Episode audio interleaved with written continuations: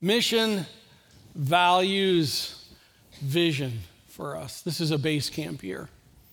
We desire to be a people, we desire to be a church that's about pointing all people to a passionate pursuit of the radiant God. Oh, we desire that. Values intensely vertical, foundationally scriptural, deeply relational, genuinely authentic. Man, those are great values.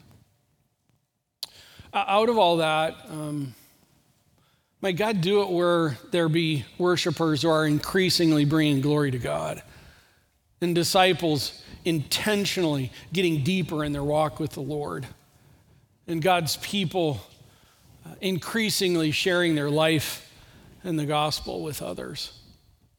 And might it even be that, I don't know, by God's grace, by 2030, that we as a church are able to permeate the west side of Indianapolis with the hope of the gospel unlike maybe we've ever seen before. We've been kind of coalescing ourselves around all of that this year. I talked about all of that uh, in January of this year. We're just at a very unique and special time as a church. And I use January to kind of talk about those that, that we've come up with and to align ourselves to those as we look forward. I mean, uh, uh since launch in 2008 to now, man, this has been a God story, that's for sure. And yet, what's ahead? as we look with that. And so we talked about that. Then, February and June, we really uh, kind of delved ourselves into gearing up as an equipped people. If we are wanting those mission, that mission, that values, that vision to become a reality for us, we all need to kind of have a base camp here to where we're setting ourselves up and gearing ourselves up to together understanding what it looks like to be a growing forward people, individually and collectively, deeper in the Lord by looking back and looking ahead in redemptive history and looking to the cross and resurrection, and then out of that reality, living new in Christ and for for Christ because we have been called to new and we've been uh, made new and we've been equipped for new. And we went through that over those five months of time. And now we're in this base camp year of uh, talking about what's forward as it has to do about mobilizing ourselves uh, and, and what it is to look like to be a sent forward people. So, what does it look like to be people who are really permeating our communities, permeating our homes and our schools and our workplaces, and permeating the west side of Indianapolis with the hope of the gospel? That's what we're digging into. And so, I began uh, this part of this series by first talking about the big picture from Scripture. I just wanted us to see on that Sunday from Genesis to Revelation, there is this thing that God has a call and a desire for more like uh, more like brings glory to God. Adam and Eve, it's not just about the two of you here on a honeymoon for eternity. It's about the two of you here, and I want you to fill the earth and have dominion over it with more like you. That gives me great glory. And we talked about that big picture, seeing the whole of Scripture. And then from there, as we talk about being sent forward, uh, I took a Sunday to talk about let's narrow it in and let's take a look. Okay, now what does it look like to be someone who is making disciples? Let's look at Jesus and the practice of Christ. And we sum that up in saying when you really follow through the Gospels and kind of summarize what, how Jesus did ministry, it's this He ministered to the many while discipling a few. That's it. I mean, really, that's it. That's what he did. He ministered to the many while discipling a few. And by the way, I think his pattern we see is the pattern for you and I as well in Christ. We're to be ministering to the many, and yet we are also to be discipling a few. And we out of that, we kind of took what we saw in Christ and have moved in, and I'll kind of call it into this, this call and commission for all of God's people. Yeah, we're to be growing forward. We're to be deeper in the Lord as ones who are following Christ, maturing in Christ. And yet there is that aspect of we have been called, Matthew uh, 28, 19, and 20. We've been called to go and make disciples. Disciples make disciples. That's part of what God has put uh, on our plate to be able to participate with Him in. And, and when it comes to making disciples, you and I ask the question, well, well like how? Because frankly, I don't know if you know this, Doug, but I'm not Jesus. And, and how do we do that? And so that's what we've been talking about here. And biblically, what does that look like? And so uh, I've grabbed a hold of the image of something that I think all of us understand, and the Bible uses a lot uh, to help us picture things, and that's the picture of, of agriculture. And so I've used the picture of a farmer, and the disciples make by, it starts out by preparing. That's what farmers do. Farmers prepare, and farmers plant, and farmers water, and farmers weed, and farmers harvest. And that's what disciple makers do. Uh, we, we, we begin by preparing, we're readying ourselves for it. And, and in that also just knowing our field. That was a big challenge for me as we started this is, is listen, you and I have been called to make disciples. What's your field? Are you in? Are you understanding this? Because it's not a request, it's a call, it's a commission on our lives by preparing. And disciples make disciples by planting that intentional, loving sowing of the gospel through, we talked about through gospel moments that come up and gospel conversations that come up, and also gospel biographies. In other words, your testimony of your walk with Christ, and, and also just gospel unveilings, those tada moments where we, we are able to lay out the good news of Jesus, planting. And then disciples make by watering. Uh, Pastor Eric took us there, like Priscilla and Aquila that faithful, long term watering of what's even already been started, and yet adding to it, watering it, fertilizing it, caring over it, being patient over it, waiting on it, giving it time in that, and yet pouring into it and watering. And then there's weeding. And uh, with that, I talked last Sunday about it's like Jesus. He's having these loving, humble, bold, routine, intentional, uh, pointing people uh, to truth conversations. Just even coming alongside people, and like Jesus did, uh, as we saw last Sunday, and Jesus coming along and helping people think.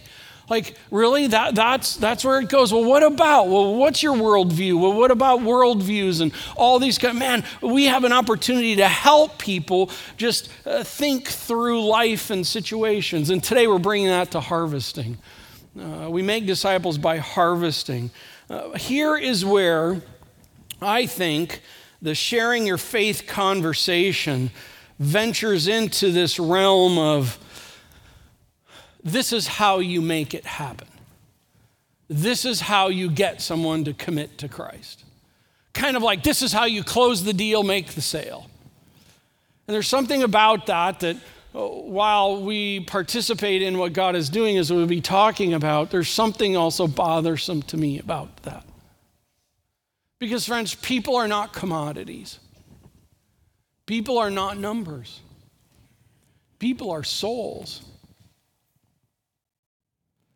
And so uh, I've kind of made a slight uh, shift in my time and focus here for today. Being that this is a base camp year and getting some bases down, I, I want to talk on this harvesting thing at the core base of it. Today is not about how you win someone to Christ. Today is more base than that. I would say it this way I want us to pay attention to who wins people to Christ. And it's not me or you. Let's, let's kind of get the core of here. Let me start by saying it this way Good farmers have a humility about their farming reality. Good farmers have a humility about their farming reality. Friends, a farmer may till the soil and a farmer may plant the seed, but a farmer cannot make the seed sprout. The farmer cannot make the stalk grow. The farmer cannot make the leaves leaf, the ears ear, or the tassels tassel. farmer can't do that. But they get to participate in it. So let's let's work that out here. So here's what I want to do. I want to take us to two places today. I want to take us first on a field trip. Field trips are awesome, aren't they? Remember those as kids, field trips? Woo! We don't have to be in school. Uh, go on a field trip, and then I want to take us on a walk through God's Word. So, God, would you would you guide us? Would you move us? Would you work here And God, literally, I ask that you would draw our attention to you and you alone in this. That we would be encouraged by this, that we would be helped by this. Maybe even for some, that they would be relieved by this. But most of all, might we be in awe of you by this. In Christ's name, amen. The bus is loaded, and we're heading out to a nearby farm. Uh, we get to a farm, and we meet Farmer Bob and his wife Betty. Uh, we're standing uh, in about, uh, let's just say, 200 acres of planted corn. It's October. It's right now, this time of the year. It's a cool day. It's a beautiful day. And, and we're standing out with Farmer Bob and Betty, and, and we see the 200 acres of, I don't know, let's just say corn. It's corn this year that he's got growing in that corn. And, and we meet Farmer Bob and Betty, and, and they're telling us about what it's like to be a farmer, because that's the objective of, of today's field trip and what really goes on. And, and as we go through that, we begin to learning that, wow, there's actually a lot of preparing work that goes into being a farmer before anything ever shows up there. I mean, Bob and Betty kind of have to have their act together and their awareness together on what it is to farm and tilling the soil and getting that ready out in the field to where God has put them in. And, and then also there's planting work that goes on. I just kind of thought, you know, riding that tractor just looks awesome, but actually it's, it's quite a process and in the planting part of it. And it was really fun to, to learn about that. And then there's the, uh, the watering work that goes on. Not, not only just pouring water and praying for water to come, but even maybe even the fertilizing, because this is the part to where, you know, it's like you're just waiting for a long period of time and all this while, while they're also uh, caring for the tractor and fixing things up and, and getting things uh, arranged and around. And, and there's even weeding work that takes place where sometimes they have to go out and, and till the soil up again and do some work to help it uh, in its growth. And uh, I came to learn that we don't just simply watch uh, a crop grow. Farmers just don't sit in their uh, house and watch it grow. Actually, they participate in the whole reality uh, of what goes on. And, and one of us asked uh, Farmer Bob, uh, Hey, how, how do you make plants grow from a seed to what we see today? And, and here in October, close to harvest time, and he replies, uh, ah, um, Betty and I, we can't make it grow. Uh, we, we till it and then we plant it, and, but we can't make it sprout and we can't make it grow and we, we can't get it to that point. But we get to participate in it. And it's such a cool thing to be a participant in the whole process uh, of it all. And then another one of us asked, Well, so uh, what do you do when it's like harvest time and, and, to get it ready for harvest? Like, what happens there? And, and uh, Betty actually comes in and says, Actually, you know, we just keep our eye out. We go out into the field and we cheer it on every so often. You know, we get out in the field and we go, Grow, baby, grow. And yet we can't get it to the point of harvest, actually, the plant itself. But we watch it and we're there and we're caring for it and, and we see as things are taking place with it. And Farmer Bob adds in, he says, Oh, and then when the harvest comes, it's glorious. You see, uh, we, we see that it's harvest and, and, and, and uh, we actually haven't gotten at that point, but we get to get in the tractor and the whole harvest thing happens, you know, in the corn. And it's an exciting, it's a feasting time, it's a glorious glorious time. It's kind of the culmination of everything that's taking place. It's a celebration time. We are the farmer. God's people, we are the farmer. We are the ones who, by God's grace, has put us in various fields. But wherever your sphere of influence is, you have a farm that God has allowed you to be a part of. The question has to do with is uh, so what are we doing with it? Are, are we sitting in our house hoping it'll grow or are we engaging it? But as we engage in it, wait a second, there's a humility in that. The fact of the matter is, is we're not the ones who make it grow. And by the way, the fact that we don't make it grow is kind of a, causes us to be very dependent outside of ourselves, right? And uh, we are the farmer. We are called and commissioned to participate in it, but only God can make it happen. Well, let's take a walk through God's Word. Uh, let me uh, lay a couple things out here. If you would, would you please turn to 1 John chapter 5? 1 John chapter 5. We'll start there. This year is a systematic theology study year and that's been by design. Entering this year, uh, knowing the things we're going to be talking about, as opposed to going, which is typical for me and typical for us, as opposed to going to a, a, a, specific book of the Bible and working that all out, I actually thought it's far better this year to, instead of going to a text or two texts, for us to take from beginning to end and pull together. Scripture talks about uh, our growing forward and are being a sent forward people. And so I've been engaging us in this whole big picture. So we're going to do some walking uh, through God's word here uh, for the rest of our time here. I want to start with uh, three verses or three texts, and then we'll build off of the last one because I want to kind of establish something in the conversation. We're talking about disciples make by harvesting. Well, what happens at harvest? Well, what are we referencing in that illustration? Well, we're referencing when a person comes to Christ. 1 John 5 11 uh, through 13 says this, and this is the testimony that God has given us eternal life. God has given eternal life, friends. God has provided that. And this is a testimony that God has given eternal life, and this life is in His Son. He who has the Son, she who has the Son has life. He who does not have the Son of God does not have life. There's a deciphering factor there. I write these things to you who believe in the name of the Son of God that you may know that you have eternal life. You see, there is a with Christ reality and a without Christ reality. And the harvest takes place when the person without Christ comes to become one who is with Christ.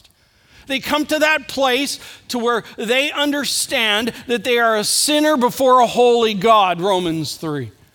They understand that that sin separates them from uh, a relationship and even eternity with God. When at that point of harvesting, it is ripe when they're understanding their sinfulness, they're understanding God's holiness, they understand then that Christ came to die for them to pay the payment that we deserve to pay ourselves, and yet He has made that available as many as received Him, John 1 12. To them, He gave the right to become children of God.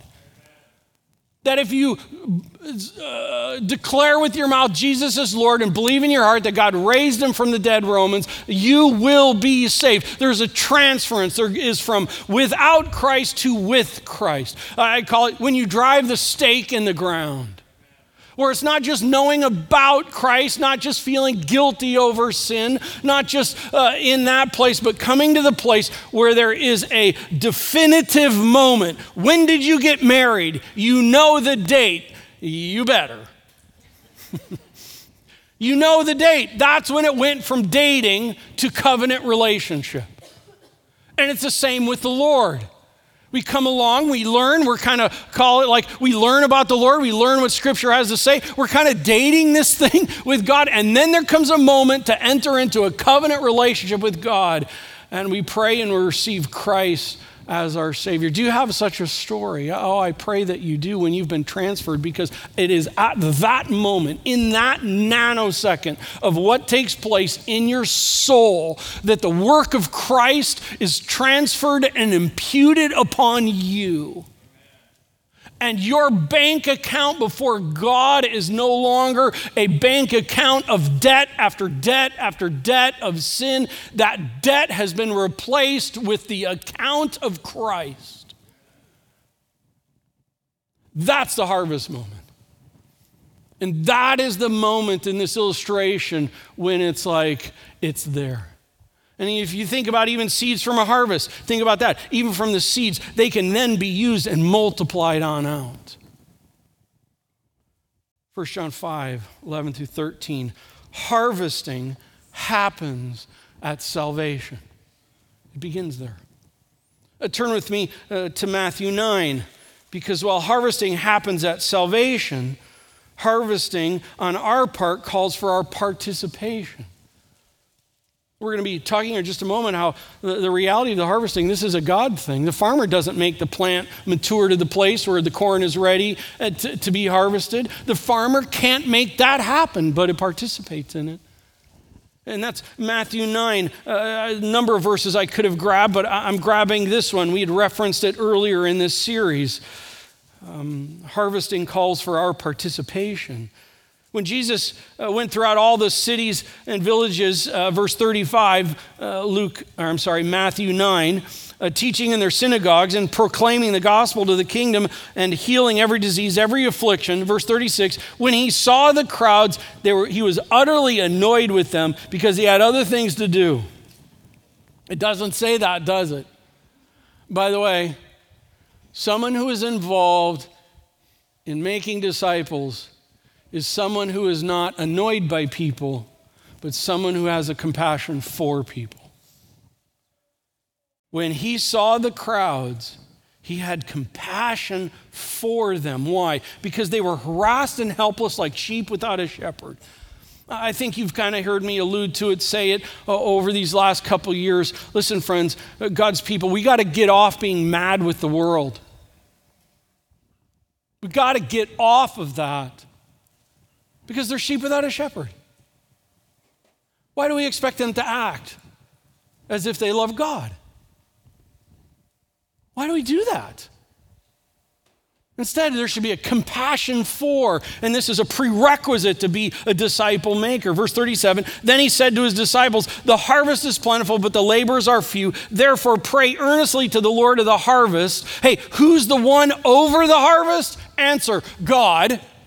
And yet, the one over the harvest calls us to enter into it and participate in it. It is God's harvest but we get to ride the tractor.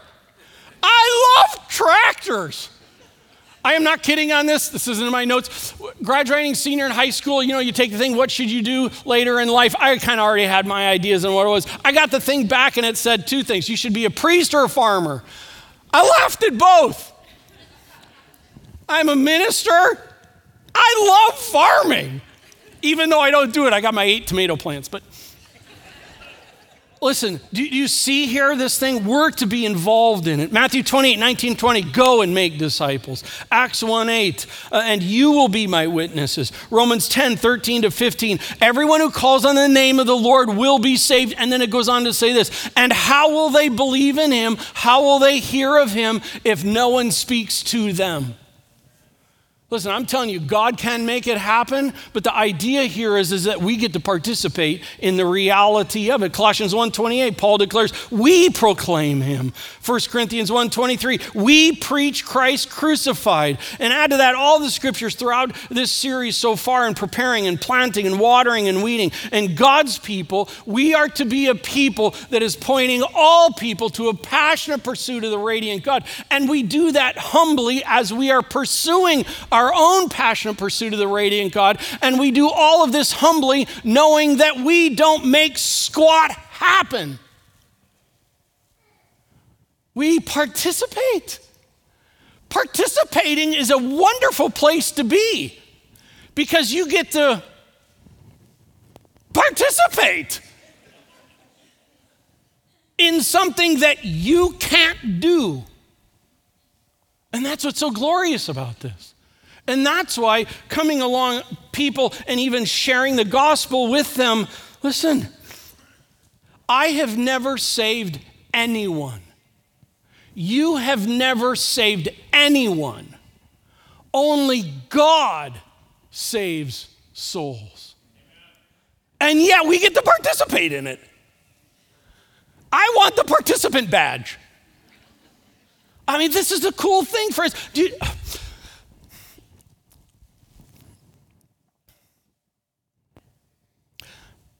Turn to 1 Corinthians 3. I got to catch a breath because I'm excited. 1 Corinthians 3.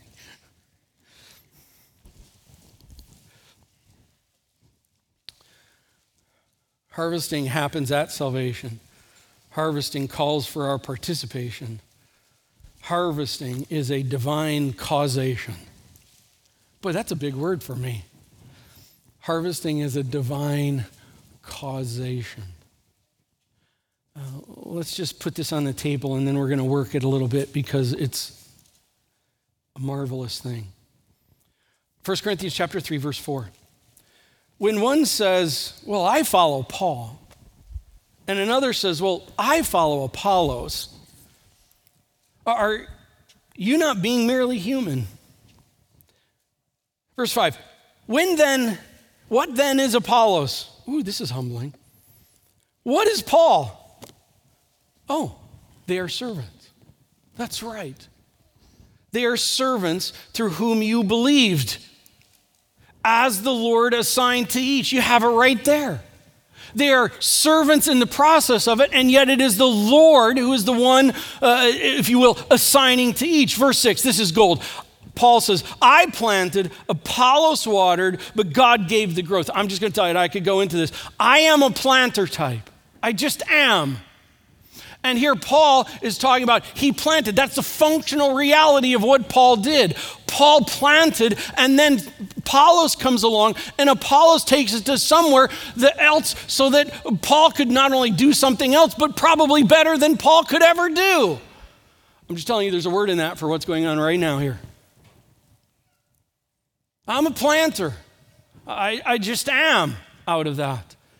And, and it's not about Paul, it's not about Apollos, but who gives the growth? That's like a Sunday school answer, isn't it? Who gives the growth? Yeah, God does. Uh, so neither he who plants nor he who waters is anything, but only God who gives the growth. You see, farmers have a great humility about their farming reality. They are participants in it, they are servants in it, but they can't make the seed sprout. They can't make the stalk grow or the ear ear or the corn corn or the tassel tassel. But they get to participate. And they take great delight in that. Let's work this out. Because I'm going to say it this way I believe all of this news is freeing news and exciting news.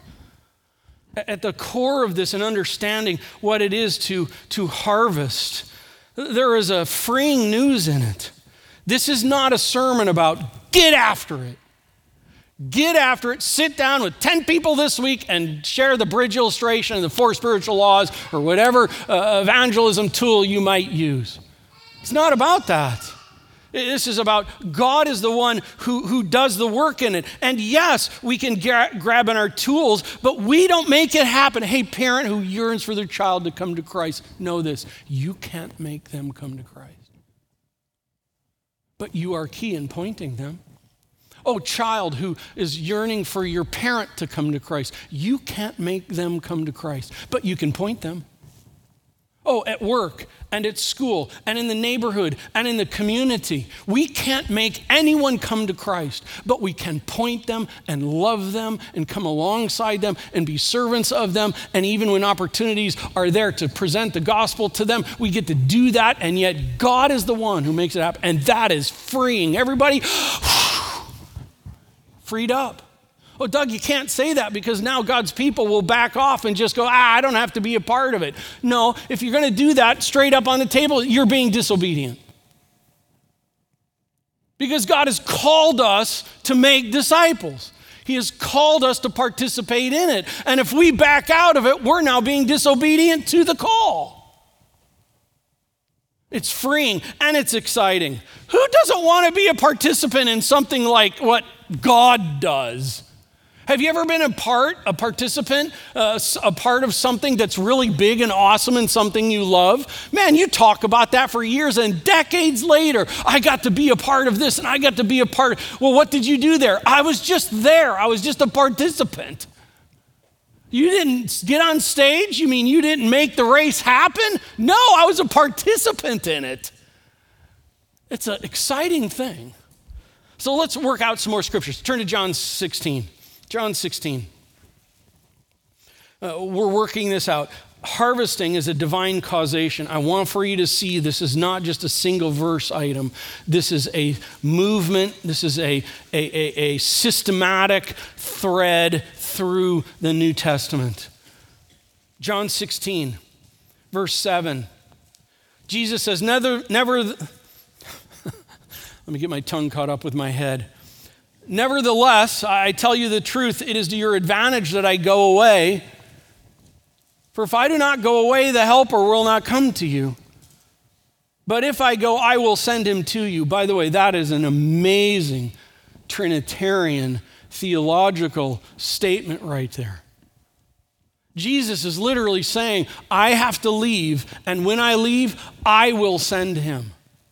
Fascinating. Um, uh, but if I go, I will send him to you. Verse 8, and when he comes, he will convict the world concerning sin and righteousness and judgment. Isn't that what we want for what for people to understand that there is sin, that there is righteousness, that there is judgment? We want that to have come true and for someone to come to Christ. Who makes that happen? The Spirit of God does. Your and my job is not to convict a person. Your and my job is not to convince them of their injustice before a holy, righteous God. Our job is to converse with them and point them to Scripture and to God and what God has to say. It is the Spirit of God's job to bring the conviction and the work in them. Let's keep going. Acts chapter 2. Acts chapter 2, verse 4. Turn there. More pages I need to hear turning unless you're all on digital. Acts 2, verse 4. And they were filled with the Holy Spirit and began to speak in other tongues as the Spirit gave them utterance. This is right after Christ ascended. Uh, after that, I'm setting the context. Now go to verse 37, 38. Now, when they heard this, the people, they were cut to the heart. Who? Who, who, who, who brought the cutting to the heart? Well, Peter did by his awesome sermon. Wrong. Peter proclaimed, and the Spirit of God brought the cutting to the heart in people's lives.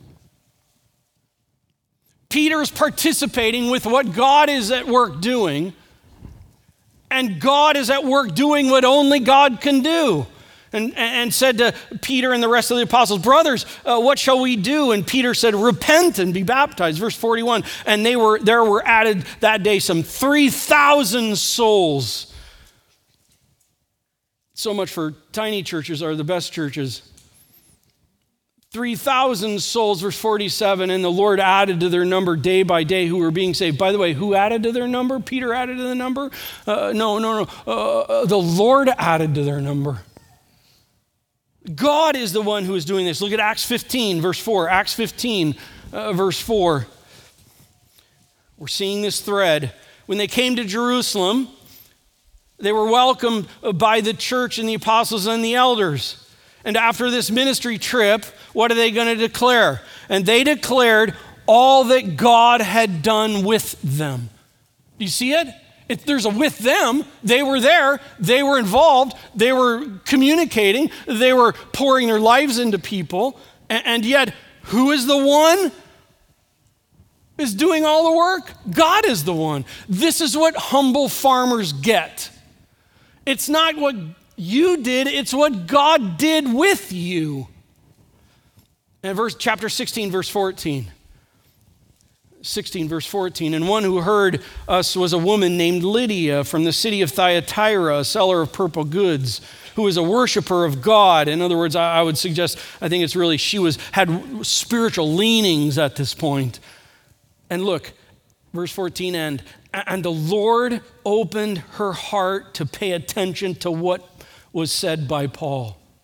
Isn't that cool? Hey, if, if you're paying attention right now in this, don't take credit for it. I'm not taking credit for it. God's at work in you, even paying attention. And it was the same thing then. God is at work in Lydia's life that it's like Lydia's like, I'm going to pay attention and she's paying attention to what Peter is uh, proclaiming in or what Paul is proclaiming. Go to Acts 21, Acts chapter 21, verse 17. Similar. When we had come to Jerusalem, the brothers received us gladly And the following day, Paul went in uh, with us to James, and, and the elders were present. And after greeting them, uh, he related one by one again the things that God had done among the Gentiles, oh, through his ministry. Again, he is involved, and God is the one who makes it happen. Turn to Romans chapter 3. Romans chapter 3 familiar verse, verse 23, but it's really in verse 24 that I want to make reference. Romans 3 23 and 24. For all have sinned and fallen short of the glory of God. And verse 24, and are justified by his grace as a gift through the redemption that is in Christ Jesus. Who does the justifying work? God does. It is his work, his grace, his gift. Now, I'll just make reference to a few more. 1 Corinthians 1 9. God is faithful by whom you were called into the fellowship of the Son. God called you. If you know Christ as your Savior, friend, you weren't smart enough to figure it out. The person helping you see this wasn't the key of it all. God was. God was at work in you. And that's why it's such a celebration moment. God drew you, God convicted you, and God has justified you, and God has redeemed you. It is all His work. 2 Corinthians 7.10, for godly grief produces a repentance that leads to salvation. I'll just say in that there's, there's a kind of this context, worldly grief, godly grief, and there's this godly grief from God that leads to salvation. Ephesians chapter 2, verses 1 through 10, and you were dead in your trespasses and sins in which you once walked, following the course of the world, following the prince of the power of the air, and uh, you are living in disobedience. Then, verse 4 But God, being rich in mercy because of the great love with which He loved us, even when we were dead in our trespasses, He made us alive together with Him, with Christ. By grace you have been saved, and He raised us up with Him, and He seated us with Him in the heavenly places in Christ Jesus, so that in the coming ages He might show the immeasurable, immeasurable graces he might show himself. I, am just wanting us to bathe in this today. Because this is the point in time when these kind of conversations come to the place of a church revealing what's the big program and how we're going to make this happen. Or makes a big call on how are you going to make this happen to those people around you. And we're missing something in some of that. Yes, we are called. And there's nothing wrong with programs, and there's nothing wrong with directions in that. But, friends, God is the one who does it. We get to participate in it. He is the cause, not us.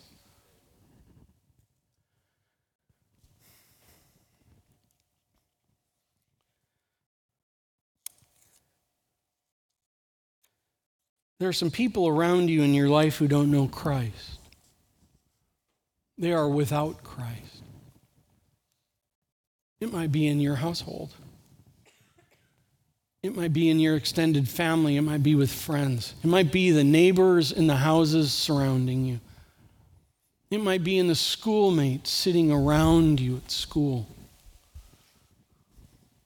Hey, God's people, understand God is already at work in their lives. God is already at work in their lives. And yet, God has called us to come along and participate in what He is doing. And so when we enter into it, we don't enter into it as though we are the savior of the uh, whole situation at hand. We enter into it as though God is already at work because he loves them and he has died for them and he desires that all would be saved. And God is already engaged in that. And we come into it with this reality that we get to participate in it. God, how can I help?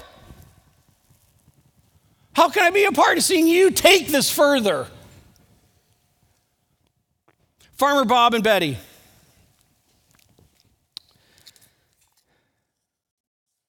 They look over their field where God has placed them, and there's something really sweet in their eyes.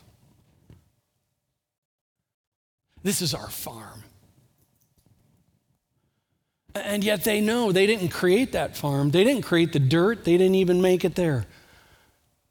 This is our farm, and yet God's the one who's put us here.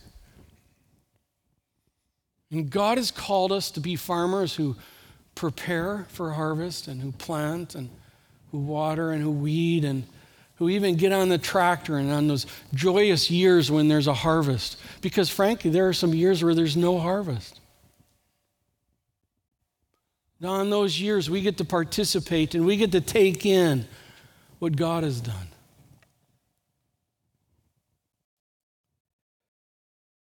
And we hear them saying, Harvests are glorious occasions.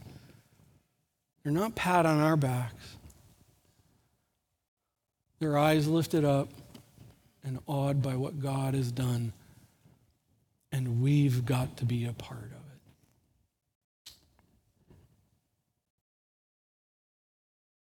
As we look forward as a church, and as we look forward and want to be a people who are deepening our walk with the Lord individually and corporately, and out of that are a people who are also permeating the west side of Indianapolis with the hope of the gospel. There should be a great fervor in our souls for it.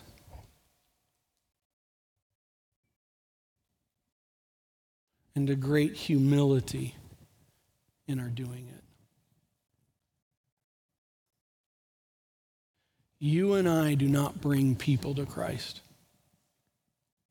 You and I participate in God bringing them to Himself. Let's see it rightly and go from there. Lord, thank you for your goodness in our lives. Thank you for your invitation for us to participate and for us to point. Lord, we participate, we do not cause. We point, but it is the Spirit of God who draws. We participate, we do not cause. It is the Spirit of God who is the one that draws. I pray you would burn that in our souls. And out of that would grow a healthy, dependent, prayer filled life for you to work. We get the point, we get to participate. And we get to do that in the reality of you at work. Oh, how humbling. Oh, how awesome. God, I pray that you would bring a harvest unlike we have never seen on the west side of Indianapolis. I pray that we would be active participants in it, prayer warriors for it.